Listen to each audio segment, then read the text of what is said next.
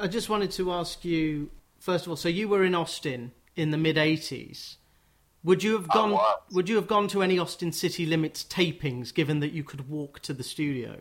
I did. The only one I really remember all these years later was Neil Young. oh, this was the bit when Neil Young didn't sound like Neil Young. Yes, although he. This was uh, in the run up to Old Ways. You remember that one? I was not there. I was not. I, I'm a 1988 baby, so I don't know Neil's 80s period. Sorry. Gotcha. Um, yes, this was at the end of a period when he was doing techno records and weird heavy metal and rockabilly, and then he comes back with a uh, straight up country record. Oh. Uh, you know, real gloppy with strings and everything. Uh, and that was 1985, and I saw the show he did and the run up to that. So, so it was Neil being Neil more so than he'd been in a while, honestly. Yeah, Neil cranked up to 10. And and since you worked at No Depression magazine, would Neil Young be the patron saint of the alternative country movement? Uh, I don't know that I would call him the uh, one of certainly um, part of the conversation of uh, the most important heritage acts lineage that kind of starts with Gram Parsons, uh-huh. and he's in there somewhere too, most definitely. Ah, Gram Parsons started his career around the same time as the gentleman who should just have logged in. I've let Ray Benson into the room. I hope that the door is high enough.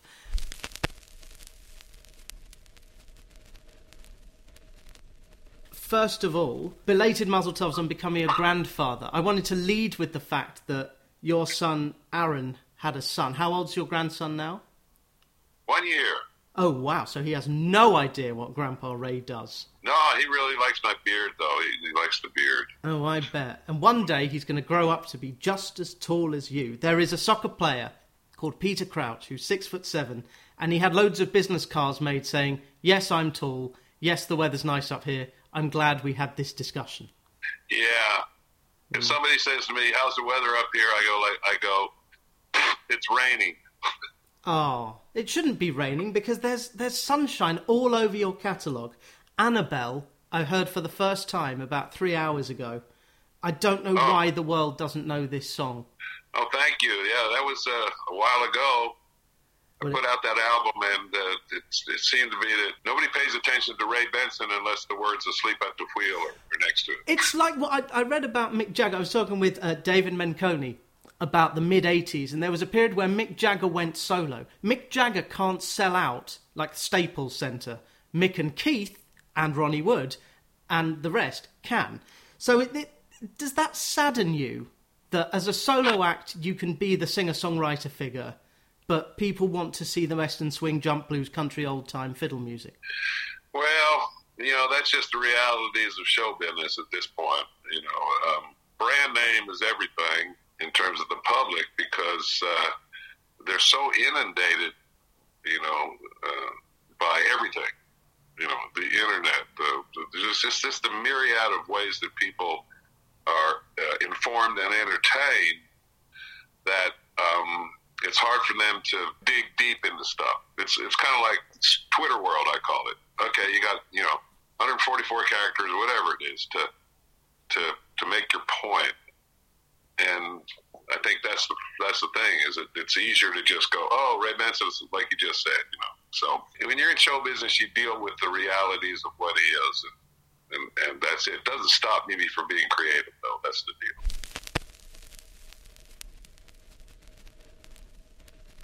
No, and nor has it stopped a paperback version of a book with Deep Breath.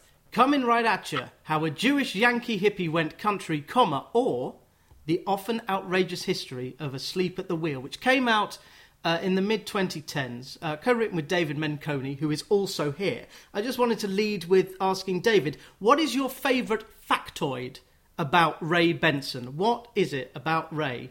What, tell us something that even he doesn't know about himself.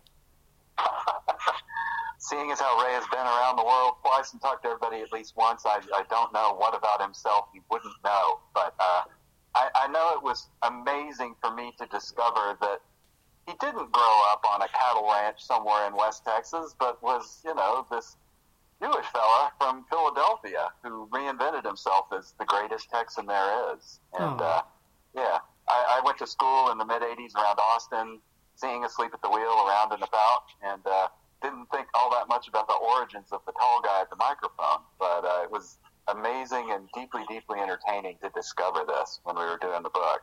and the paperback is out just in time for Hanukkah, uh, December 6th. I will certainly be asking for it because I own Western Standard Time on vinyl. It's I think it's still in the plastic and I put it on because the cover is magnificent. I think I found it in a second-hand store, so I hope you got some money for it.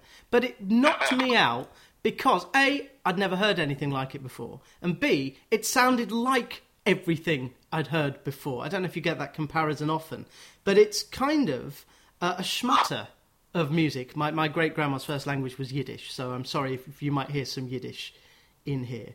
Uh, but it's a schmutter, it's everything. Did that come back to haunt you when, like, Garth did Stadium Rock? Uh, because you you can't pin down your sound because it's incategorizable. Well, that was the intent. That's why I started the band. So, you know, I was fully aware about the not the dangers, but the expectations of not being a mainstream music.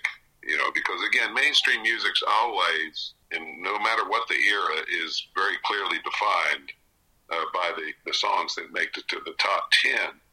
So I knew that uh, that eclecticism was was going to be our byword. Uh, it was a friend of mine, my, my pal. You know, you have pals in, in high school, and we start defining our musical taste, and, and ours was, I want a band that, that reflects my record collection. so, you know, that went from John Coltrane to Hank Williams. So, Wow.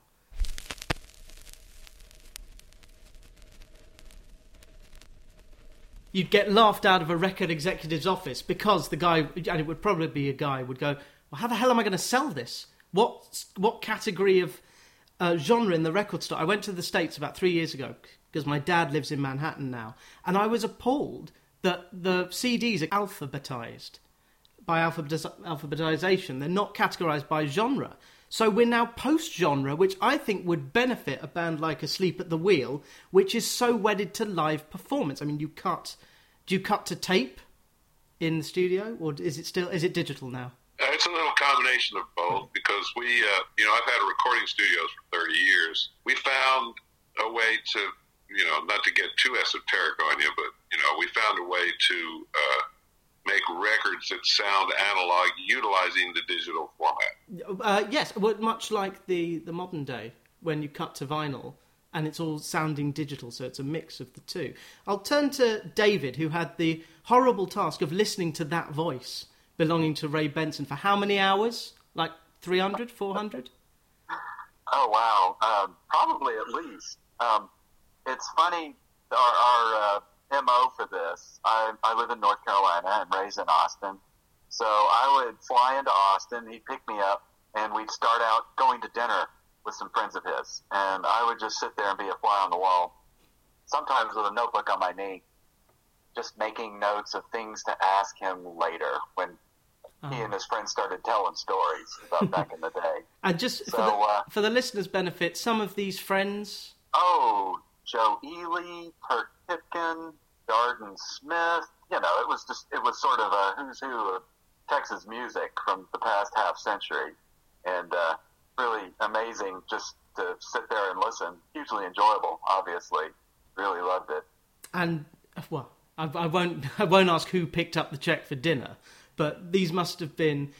Uh, you were you were in the inner sanctum. By this time, you'd written a book about Ryan Adams, who is a polarizing figure, but I love his work. You've, you've since written a book about pop in North Carolina.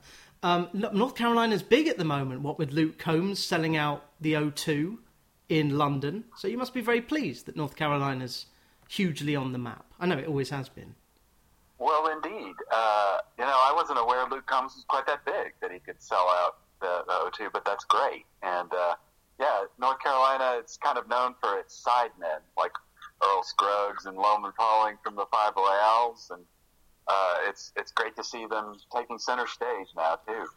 Yeah, I mean, I, I have started to call Austin the center of country music. Nashville is the center of money. It's where art art goes to die.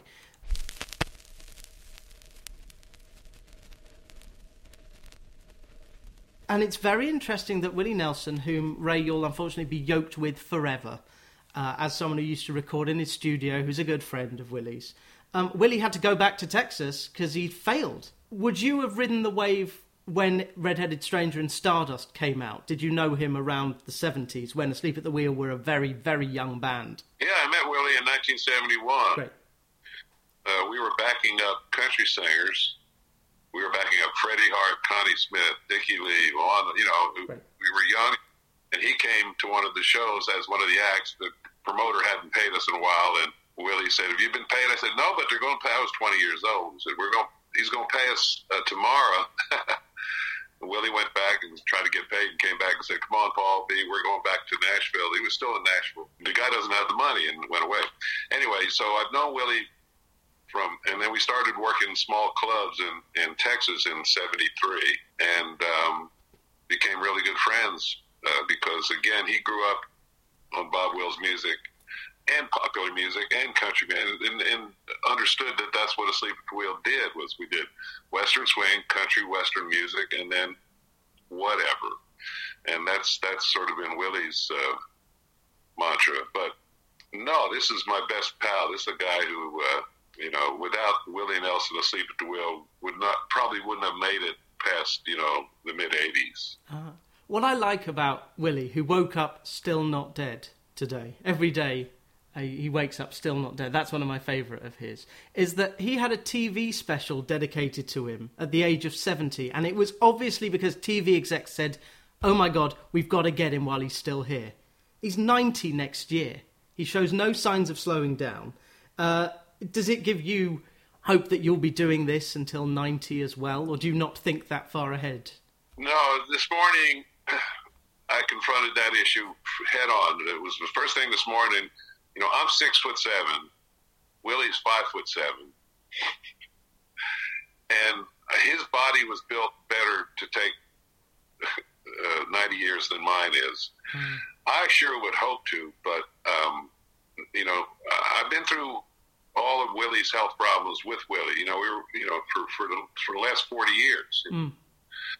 and uh, he is just an amazing uh, human being. That, that, that there will never be another Willie Nelson in so many different ways. But to answer your question, I I would hope to, but I I don't think so. Just because. Uh, big, big, tall people do not live as long as small people, and that's a medical fact. Yeah. So. no, well, you've you've made half a hundred years, which uh, Jamey Johnson came up with that title for an album that came out last year, which I loved. I thought it was so brilliant. I wish I could have seen it live.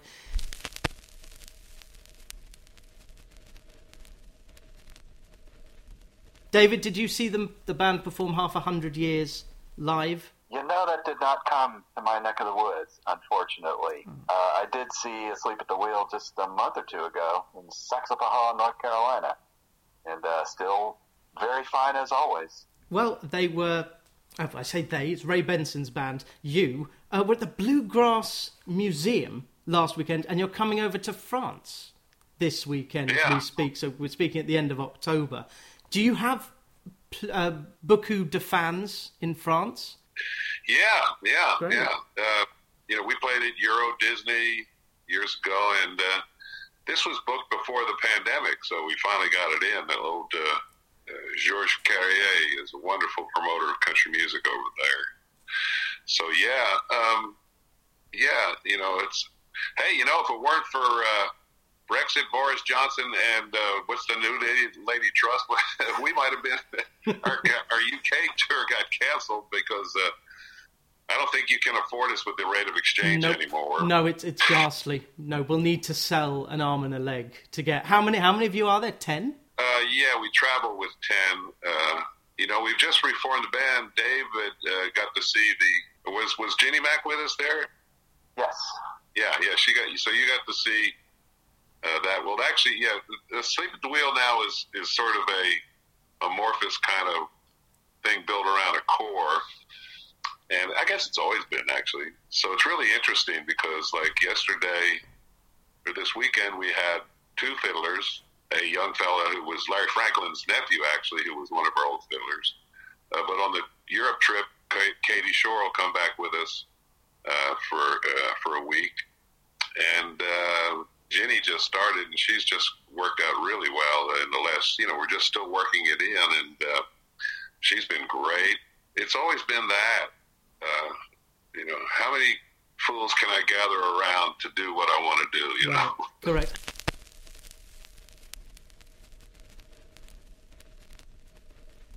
And what you do, by the way, we should clarify, is that you prove beyond reasonable doubt that baby boomer hippies can play country. So you unite the rock and rollers and the rednecks. I was thinking about this. I don't want to get too political, and I don't know what your politics are. If you've been in Texas so long, I guess Texan.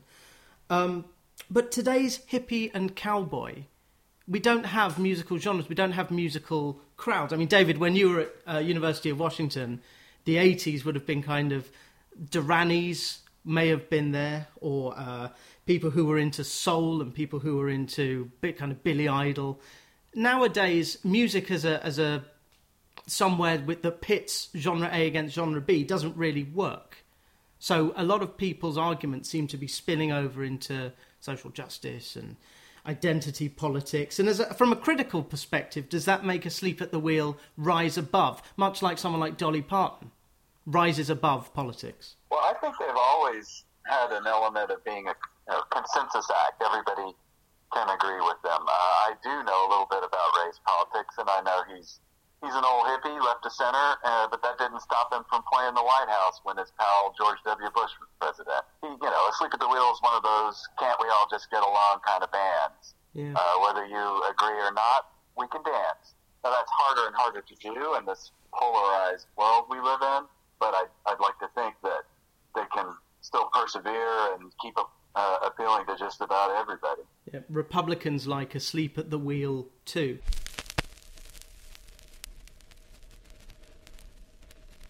I'm so impressed, and I hope this uh, helped you build the studio. But Epic Records had Waylon Jennings, Merle Haggard, George Jones, Charlie Rich, Exile, Ricky Skaggs, and then Arista had Whitney Houston was the cash cow.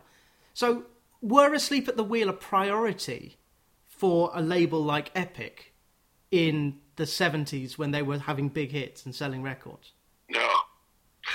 No, no. Uh, uh, you know, there were so many instances where you know, and, and don't get me wrong, I tried to make hit records. So much of the reality of that is that it's um, you know it's a crooked business. It's a just totally say it know, ain't so. and so you know I, I, can name a number of instances where songs of ours were sacrificed to other songs on uh, Epic, CBS, etc and it was all about money. And um, we just didn't play that game well enough uh, to overcome uh, that.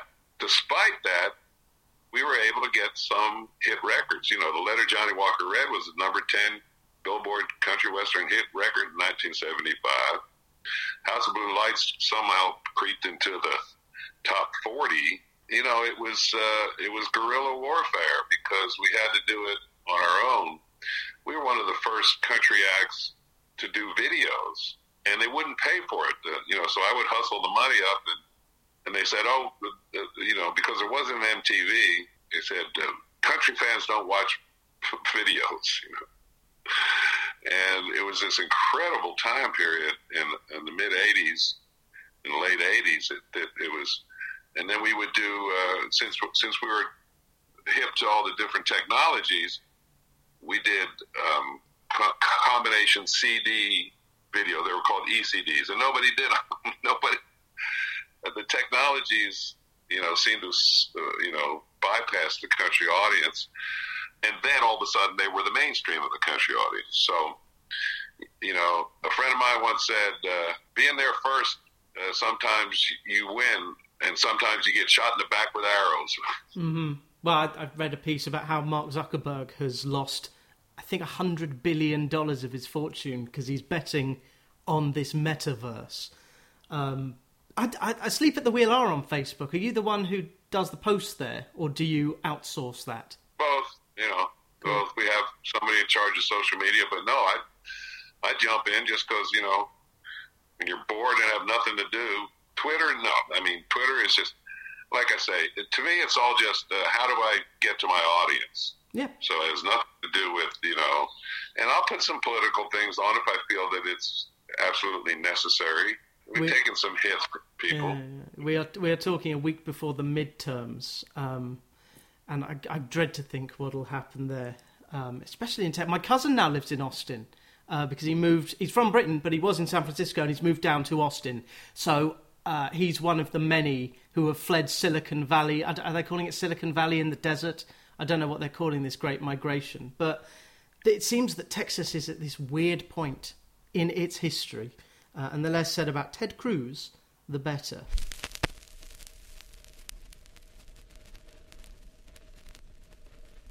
Uh, I was going to ask David, who has uh, co-written this book, "Coming Right at You," about asleep at the wheel and Ray Benson. What album do you tell people to listen to in order to get into the band? Uh, you know that one you mentioned before, Western Standard Time, is a really great entry point. Let's see, the one before that that had House of Blue Lights on it was that uh, twenty, right? Uh, Ten. Ten, right? Album number ten and like 20, 25 years or something. No, more like fifteen. 15 years, yeah. that was another really good accessible record. Uh, that's the one with your version of "I Want a New Drug" on it too, isn't isn't it? Uh, I think so. Yeah. So that's another really nice, accessible one. Uh, you know, just you can certainly go from there in, in any direction you want. Uh, the Western Swing record, Willie and the Wheel, uh, that you guys did, I don't know, about 10, 10 years ago or so. Uh, that's another really good starting. Let me let me just say this. You know, Sleep at the Wheels had over 100 members in the band, and there are people who go, "Oh, I like you know from 1970 to 1978." That was the uh, quote original band, you know, and then the 80s band, which was with incredible players, you know, uh, and that's where our quote comeback because we didn't have a record deal from 1981 to 1986 we had a record, but and it was a good record, but we didn't, you know, didn't have any support, didn't have very little radio. And then you go into the '90s, and, and I think David did the, the three Bob Wills tribute records. If you listen to them as one, which a lot of a lot of listened in, but that is what sort of defined the Sleep at the Wheel from the '90s on. It was a, it was definitely. I finally understood. They they put you in this niche, right? Sleep at the Wheels now a Western swing niche, even though the eclecticism of the band is where we've always been. And say, okay, well, let's embrace that. And now, once we've embraced that, now it's sort of like, how do I break out of that without losing that? You know?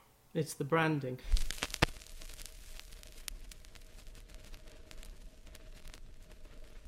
Can I just ask, Bismeaux, is there a significance about the name of the studio and the label? Bismeaux, B I S M E A U X.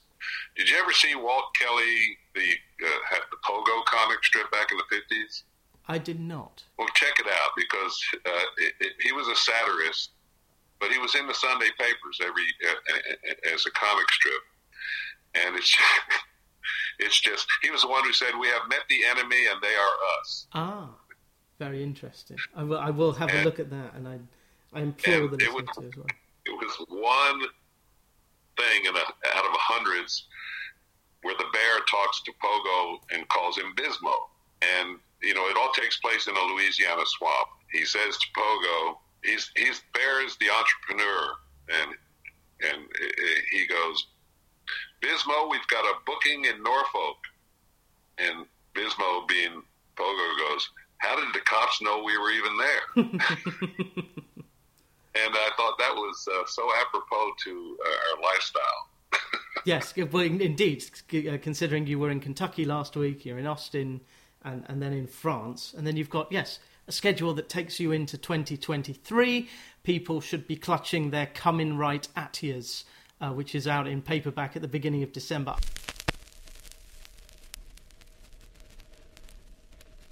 I will tie these two questions together Uh, they're kind of throwaway questions, but David, is Asleep at the Wheel an archivist project making Ray Benson a real life Alan Lomax?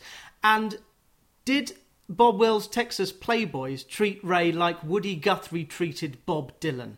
So similar questions, but yeah, I'm comparing Ray Benson to Alan Lomax and Bob Dylan, which might be unfair. well, Asleep at the Wheel has certainly done a lot to uh, keep that music going, keep it alive for audiences. Uh, I don't think of it as archivist so much as uh, just you know a really good time. It's kind of living history in a way. Uh, Ray's played with just about everybody over the years. Um, as far as Bob Wills, they they had very limited contact. Ray and Bob, you can tell the story better than I, but they only really met once and then not really. It was at the very end of his life. There was a meeting arranged and it just didn't quite go according to plan. Uh, we went to meet Mr. Wills and they were recording the For the Last Time record up in Dallas. So we walked in and there was Mr. Wills in, in a wheelchair and he looked really bad. He looked very, and they said, Mr. Wills, this is Asleep at the Wheel. They just put out Take Me Back to Tulsa. And he just sort of nodded his head, didn't say much. They said, Mr. Wills is tired. We're going to take him back to his room and you can talk to him tomorrow. They took him back to the hotel that night. He had a stroke, went to a coma, never said another word, and died two years later. Then two years later, we were playing the, uh, it was called the Longhorn Ballroom, which was originally the Bob Wills Ranch House. And I get out of the bus and the guy said, Hey, I'm from the AP, the Associated Press, and Bob Wills died today. Are, are you going to still play? I went, Oh, I'm sorry to hear, but yeah, we're going to play. We'll honor him with by playing his music. Of course. Um, and the, the Playboys you met, uh, but this at this time, you would you have met them in the seventies? You said that uh, fiddle players were having to learn guitar because all the Western swing bands in Texas were it was more or less, if not extinct, then endangered. So did the Texas Playboys appreciate what you were doing? Oh man, they were incredible. There were guys who, had, like I said, you know, said like in, in Nashville when we went to record the album, they would come over and the guy said, "Your record company's letting you do this." exactly. yeah, I mean, no, and, and, they were they were thrilled, and, and of course Eldon Shamblin, Leon McAuliffe, uh, uh, Jesse Ashlock, uh, Johnny Gimble, uh, I could go on. Name all became friends of ours and teachers. I mean, I'd sit down there next to Eldon and go, "Oh, that's how you do it." Oh, mm. it was wonderful. It was it was. They would come out and play with us and tell us stories. The stories were just you know, being a living history is is kind of a. Um, that's when it became kind of a realizing that we really had done something special because we were recipients of this, you know, oral tradition. One of our fiddlers, old Larry Franklin, came from a very famous fiddling family, and his uncle, uh, Major Franklin, who was one of the greats of Texas fiddling, like Sam Bush, went to see him and and and brought a tape recorder and he pressed it and, and old Major stopped playing and said, turn that damn thing off. You can't learn it. You, know? you can't you can't learn it this way. You know, you can't cankerous old old guy. But the point is, is that the oral tradition of passing it on is something that um, it, that's how it used to be done before all of this. There was no way to pass on information, tradition, lessons, etc., except person to person. Yeah, you are a very. You're a six foot seven link in the long chain that goes back to the fiddlers of uh, Scots Irish descent. I'm looking at the moment. I'm going to go to Cecil Sharp House this week uh, to read about Cecil Sharp's uh, 1910s notebooks and kind of notations about what these folk songs were. Uh, and you are, well, you're playing songs that were recorded in the early days of commercial music and hopefully making a lot of money. It astounds me that Ride with Bob came out on the Spielberg Katzenberg Geffen label. Did you ever meet any of them? Did they come up to you and go, oh, God, I'm a huge fan of Jump Blues?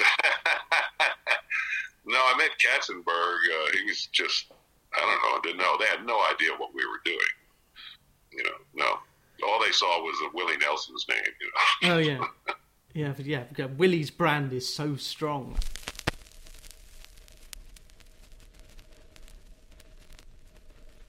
Um, the book is Coming Right At You How a Jewish Yankee Hippie Went Country. You have said, Ray Benson, that you are a country singer who happens to be Jewish. Uh, it's you, Béla Fleck, the great Mickey Raphael, um, Phil, Vassar, uh, and Nudie Cohn. I was going to ask if you own probably the world's biggest nudie suit. Did you ever meet Nudie Cohn? Nudie was a friend of mine. My Brilliant. mother was a Cohen. My mo- uh, so I'm a Cohen. You're a Cohen. Brilliant. Yeah, I'm, I'm Israeli. I, I hold you in high honour then, because I can't go to the Ark and you can.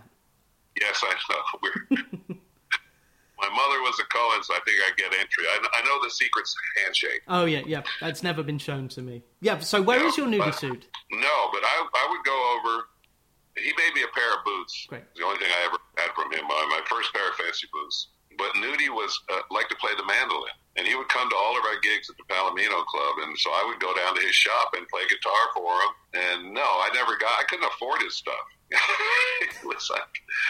Um, but Chris, I remember he she had uh, our girl singer Chris O'Connell. He, he gave her one of his one of the Annie Oakley uh, shirts that he had and gave it to her. No, he was a friend of mine. He was so funny. He would come to the Palomino Club, and his fashion statement, besides his suit, was he'd wear two different. So that so that different people could see the boot and then want that boot. That's great businessman. It's two for the price of one. he was he was amazing. And then of course his son Manuel was his son-in-law, and uh, he uh, married into the business, and then came out as gay and became Manuel in Nashville. But you know, I, I, you mentioned the thing. You know, I have cousins in England who were uh, the Sedleys, David Sedley, and they were very big in the folk move, movement of the '50s in Britain. I think they became one of them was an, was an MP, and like I said, I have a, a number of cousins in in uh, England, Crikey. And yet, and uh, and yet you can't perform. We're going to have to go to France and see you. But you would be perfect for the the legend slot at Glastonbury. Glastonbury would go wild for you. Have you played Glastonbury Festival? no, no, No. we never played any big festivals uh, except that we did Wembley Mm. with Reba McEntire one time. Yeah, Ricky Skaggs. Um, but that's it. It's uh, you know we did play the whole club scene. You know, in the early in the mid '70s, uh, we had a BBC Two hit on uh, Route 66. Yeah. It was actually a big hit, and we headlined the uh, Hammersmith Odeon, which is now what the Apollo. The Is that what it's called?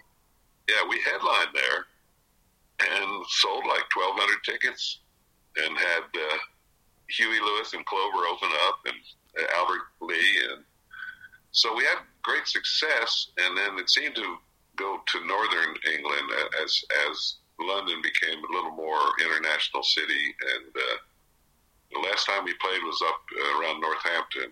hmm But you know, I love to talk to British journalists because I have such great friends in Britain. Uh, Felicity Kendal is a good friend of mine. Oh, that's a name drop. You're going to have to pick up that name. It's a very heavy, Yeah. heavyweight name that you drop. Oh, that's wicked. Wow. And nobody in, in America knows. They go, who? No, she's a national treasure here. If you were British, you would be, I think David would vouch for this, you'd be a national treasure. You would walk down the street and people would shake your hand and you'd have this angelic halo around you. As it is, you're a bloke who lives in Austin who's, is it 200 gigs a year or whatever it is? Well, it certainly was before the no, we cut it. We cut it. You know, in deference to my age, we're just down to about 120. Yeah, just the 120.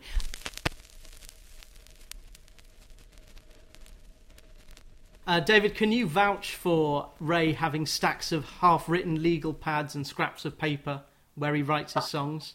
You want to see them? Uh, they're, they're there, yeah.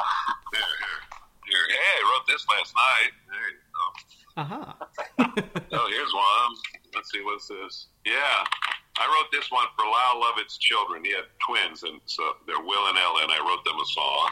ah. Um, no, there's, there's, yeah, no, it's, it's, um, my kids. Luckily, Sam, who you know David has met, Sam is my oldest son, and he runs my life. And luckily, you know, it's you know, child is father to. Yes.